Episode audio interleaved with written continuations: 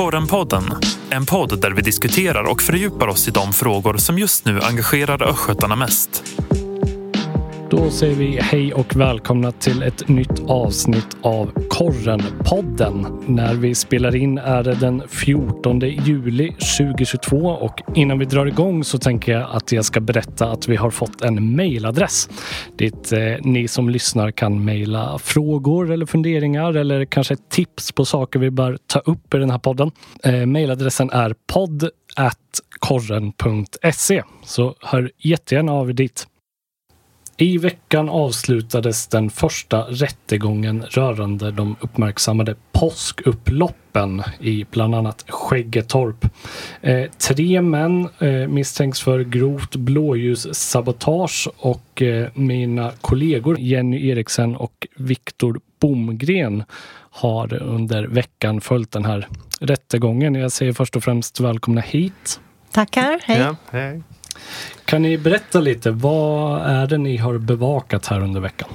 Mm, som du sa så är den första rättegången som eh, har hållits, alltså den första polisutredningen som har lett till åtal och eh, rättegång. Och det kan nog komma fler åtal framöver har ju åklagaren hintat om. Det finns polisutredningar som är öppna fortfarande och eh, misstänkta personer. Men här är som sagt tre män eh, från Linköping som har ställts inför rätta. Ja, precis. Och vi säger ju den första för att vi är ganska säkra på att det kommer komma ganska många fler. Ja, det tror jag. Ja, nej men precis. Det är en 19-årig man och en 21-årig och en 26-årig man, alla hemmahörande i Linköping, som eh, står åtalade för eh, grovt blåljussabotage som eh, benämningen heter. Mm. Rättegången har, om jag inte säger fel, hållit på i tre dagar.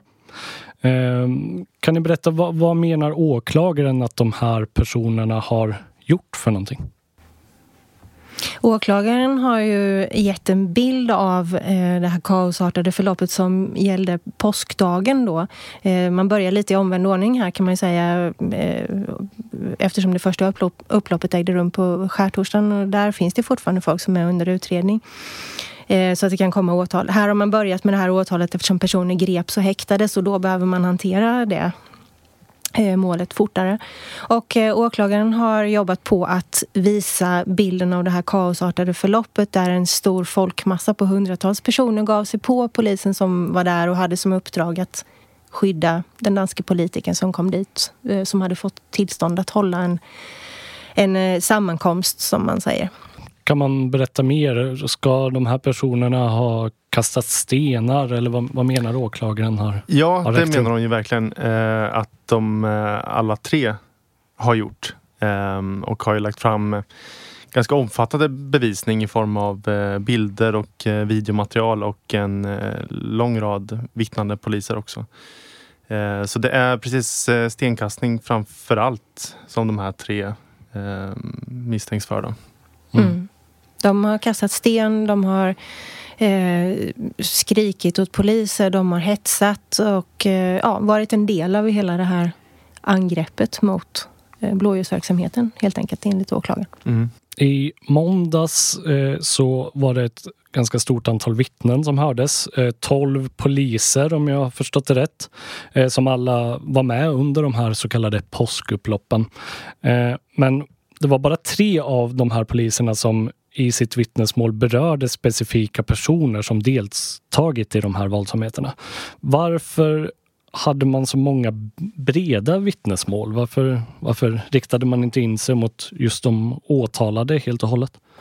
Ja, vi undrade lite det som reportrar också faktiskt eftersom eh, när vi satt eh, och bevakade den här rättegången och lyssnade på de här vittnesmålen så en efter en polis lämnade ju som sagt breda eh, vittnesmål om det här. Mycket starka historier Mm. En efter en kom de in där och eh, berättade vad de hade varit med om och det var ju verkligen hemska upplevelser som alla, alla berättade om och alla var ju överens om att det här var, om inte det värsta, så bland det värsta de varit med om i ja, dels sitt yrkesliv men även i sitt liv generellt. Precis, och då, bland de här poliserna ska vi säga då att eh, tre stycken områdespoliser eh, eh, som tjänstgör här i Linköping men övriga är poliser, alltså man kallar SPT, särskilt utbildade mm. poliser från olika ställen i Stockholm framförallt som är vana vid att åka på den här typen av kommenderingar med stora folkmassor, risk för våld. Alltså det är deras, eh, vad de är vana vid att arbeta med och ändå sitter de och säger att det här är det värsta jag har upplevt ja. under min karriär. Det var många som jämförde med att de hade gjort, eh, jobbat under många fotbollsmatcher i eh, Stockholm bland annat. Och de sa att det var ju, det är ju ingenting jämfört med. Det är ju över på någon minut sådär.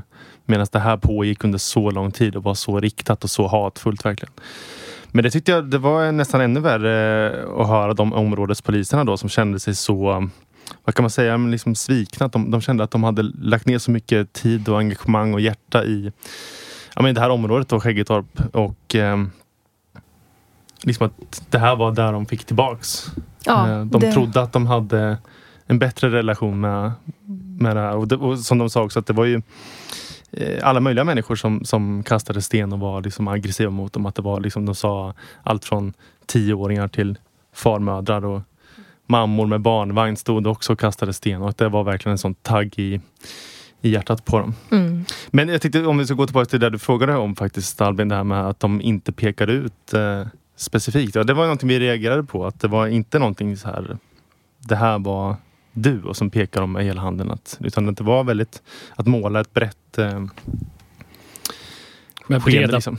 penslar för att ja. visa ett skede. Ja, precis. Sen precis. var det några som, som sagt som, som eh, antydde lite eh, utpekanden. Men det var inte med, med namn eller så. Eller, utan Mm. Ja, nej. och det, är, det är ganska ovanligt för annars eh, i alla fall de rättegångar jag har bevakat eh, så får man säga merparten så går det ut på att ett efter ett vittne ska peka ut den åtalade eller de åtalade och liksom styrka bilden av att de här är skyldiga. Men eh, vi ställde den frågan till åklagaren efter måndagens eh, förhandling. Vad är ditt syfte med att kalla alla de här poliserna som en efter en sitter och, och liksom återger sin eh, historia och upplevelse av det här?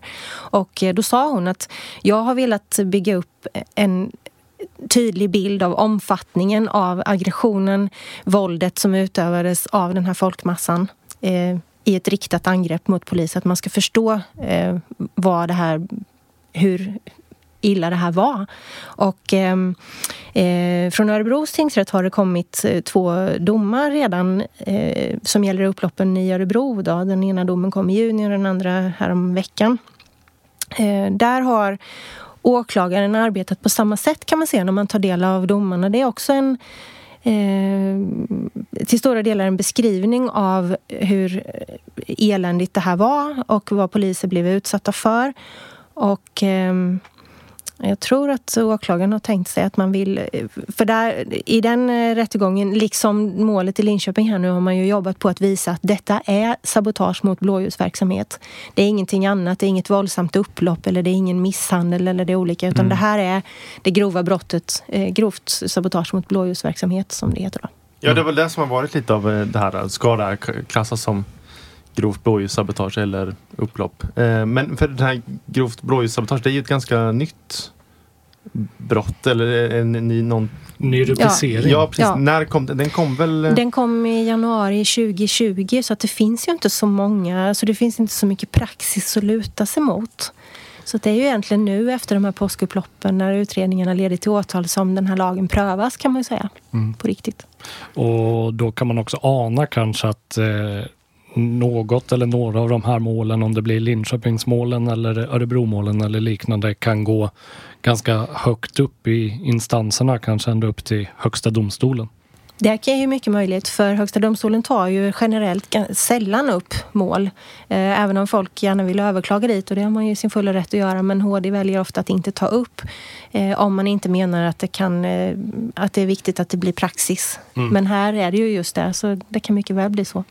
Och det är ju så också att eh, grovt blåljussabotage kan ju ge väldigt hårda straff. Det är väl ända upp till livstid mm. som man kan dömas för. Vilket i, för våldsamt upplopp så är det inte lika hårda. Det är inte lika hårda. Jag vet inte hur, eh, precis vart det, den straffskalan tar slut. Men här eh, för grovt blåljussabotage kan man ju, eh, är det ju som minst två års fängelse och som mest livstid. Va, eh, om vi kollar på just de här specifika personerna som är tilltalade nu då. Vad, vad yrkar åklagaren på för straff för, för de personerna om de skulle bli fällda? Ja, hon, hon sa ju minst fyra års fängelse till åtminstone två av dem. 26-åringen och 21-åringen. Mm. Och sen uttryckte hon sig något under fyra år eh, för 19-åringen. Och sen eh, utöver det där, för hon är inte så specifik utan hon, hon eh, lämnade det till tingsrätten att avgöra vad, vad domstolen tycker är rimligt helt enkelt. Mm. De åtalade personerna, vad, vad säger de om det här? Är det någon av dem som erkänner brott? Eh, 26-åringen, eh, de har ju varit där. Eh, 26-åringen har eh, erkänt att han har kastat två stenar eh, mot polis och hans förklaring till det har varit att eh, han var i Skäggetorp men, eh, och blev provocerad av polisen. Polisen konfronterade honom sen utan att han själv gjorde någonting och då blev han arg och kastade stenar. Eh, och menar ju att han inte är skyldig till det här mm. anklagelserna. Mm, Precis, och de två andra eh, medger att de var på platsen liksom i, i området men att de inte deltog. Och att personerna som syns på de här bilderna och videomaterialet är eh, några andra helt enkelt. Mm. Um, hur är det, finns det några målsägande, alltså brottsoffer i det här? Eller vem är det som har utsatts för brott? Det är intressant för det är väldigt, alltså individuella poliser har ju alla utsatts Eh, men de, det är ju inte att det är 50 eh, poliser som står som målsägande. Jag tror det var en mm. som, eh, som blev kallad som målsägande. Men, men annars är det väl staten kan man väl säga som ja, är målsägande. Här. Att det liksom är Polismyndigheten på något sätt som mm. är um, Även då det var ju väldigt många individuella poliser som, som upplevde att, uh, att de hade blivit utsatta för brott. Då, men att det är inte de själva som som eh, står som målsägande här. Nej, just det. Eh, framåt då, nu är den här rättegången avslutad. Vad, vad händer nu? När kommer dom och vad vet man? Eh, dom kommer eh, på torsdag nästa vecka, 21 juli. Och 26-åringen eh, och 21-åringen sitter häktade i väntan på dom åklagaren ville att 19-åringen också skulle bli häktad. Hon menar att eh, eftersom man riskerar att dömas till ett långt fängelsestraff så finns det risk att han ser till att försvinna annars och borde sitta häktad. Så blev det inte. Han blev istället belagd med reseförbud, det vill säga han var tvungen att lämna in sitt pass och ID-kort och måste anmäla sig regelbundet hos polisen för att visa att han är kvar här. Men dom kommer på torsdag och eh, det ska bli spännande att se eh, utfallet av den. Mm. Vi kan ju säga att de här domarna som eh, redan har kommit i Örebro. Örebro är väl det, är väl det första för de här påskupploppen som pågick på flera ställen i, i, Sverige. Så Örebro är först ut med Det finns en dom, dom från Rinkeby också men den, om jag inte minns helt fel så gäller den inte grovt blåljussabotage utan upplopp. Våldsamt okay. upplopp. Men eh, i domarna i Örebro är totalt fyra nej förlåt, åtta, fyra i varje, åtta män är dömda för grovt blåljussabotage eh, och lite andra brott också.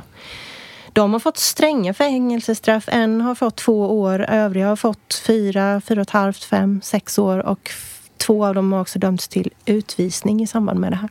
Mm. Kan man säga någonting? Det, som, som ni nämnde här så 19-åringen eh, häktades inte. Eh, Finns det några, är det, är det ett tecken på att han inte kommer att dömas för något brott? Det, ja, man brukar väl säga att eh, om man blir häktad innan domen kommer så ser det lite mer allvarligt ut. Um, sen är det ju svårt, eh, just 19-åringen eh, finns det inte jätte... Det, fin, det finns bevisning mot honom i form av bilder och video men det man ser på de här bilderna och video är en helmaskerad person där man inte ser ansiktet alls. Så det finns ju ett uh, utrymme där man kan hävda att, uh, att man så tvivel kring hans uh, skuld så att säga. Just det. Men um, ja, nej, han riskerar ju fortfarande att dömas. Mm. Även han då. Yes. Um, och som sagt om nästa torsdag då. och sen så får vi väl se om när nästa åtal väcks. För det verkar ju åklagaren vara på det klara med att fler åtal kommer. Det lät så på henne och det lät också så när vi talade med eh, polisens, eh, han som har varit eh, ansvarig utredningsledare för, för eh, de här målen, att det finns eh, mycket mer material och det kan komma mer efter sommaren. Ja, man undrar ju om, om vi kommer ha en vardag nu där det liksom ständigt pågår sådana här blåljussabotagerättegångar uppe vid tingsrätten. För eh, det var ju väldigt många människor som deltog i det här och som är då eventuellt misstänkta personer. Det kan man mycket väl tänka sig för när man tittar på bara bevismaterialet mot de här tre där de är i fokus så att säga så mm. ser man ju på både bilder och filmer att det är väldigt många andra människor som syns och som gör ja. saker. Ja, och varje kastad sten, för stenarna som kastades var ju också av olika storlek. Men och man såg vissa som tog upp en lite mindre sten och kastade lite sådär. Även det är ju att ha gjort sig skyldig till, till ett eh, brott eventuellt. Så ja, vi får se hur det blir. Om det mm. här kommer pågå i flera år framöver med, där de bara tas in en efter en. Mm. Mm. Yes, eh, då säger jag helt enkelt eh, tack så mycket till dig Viktor och till dig Jenny. Tackar, tackar. Eh, jag säger också tack till er som har lyssnat på den här podden. Vi avslutar här och säger på återseende helt enkelt. Ja, vi hörs. Hej då. Hej. Du har lyssnat på Korrenpodden. Ansvarig utgivare Maria Kustvik.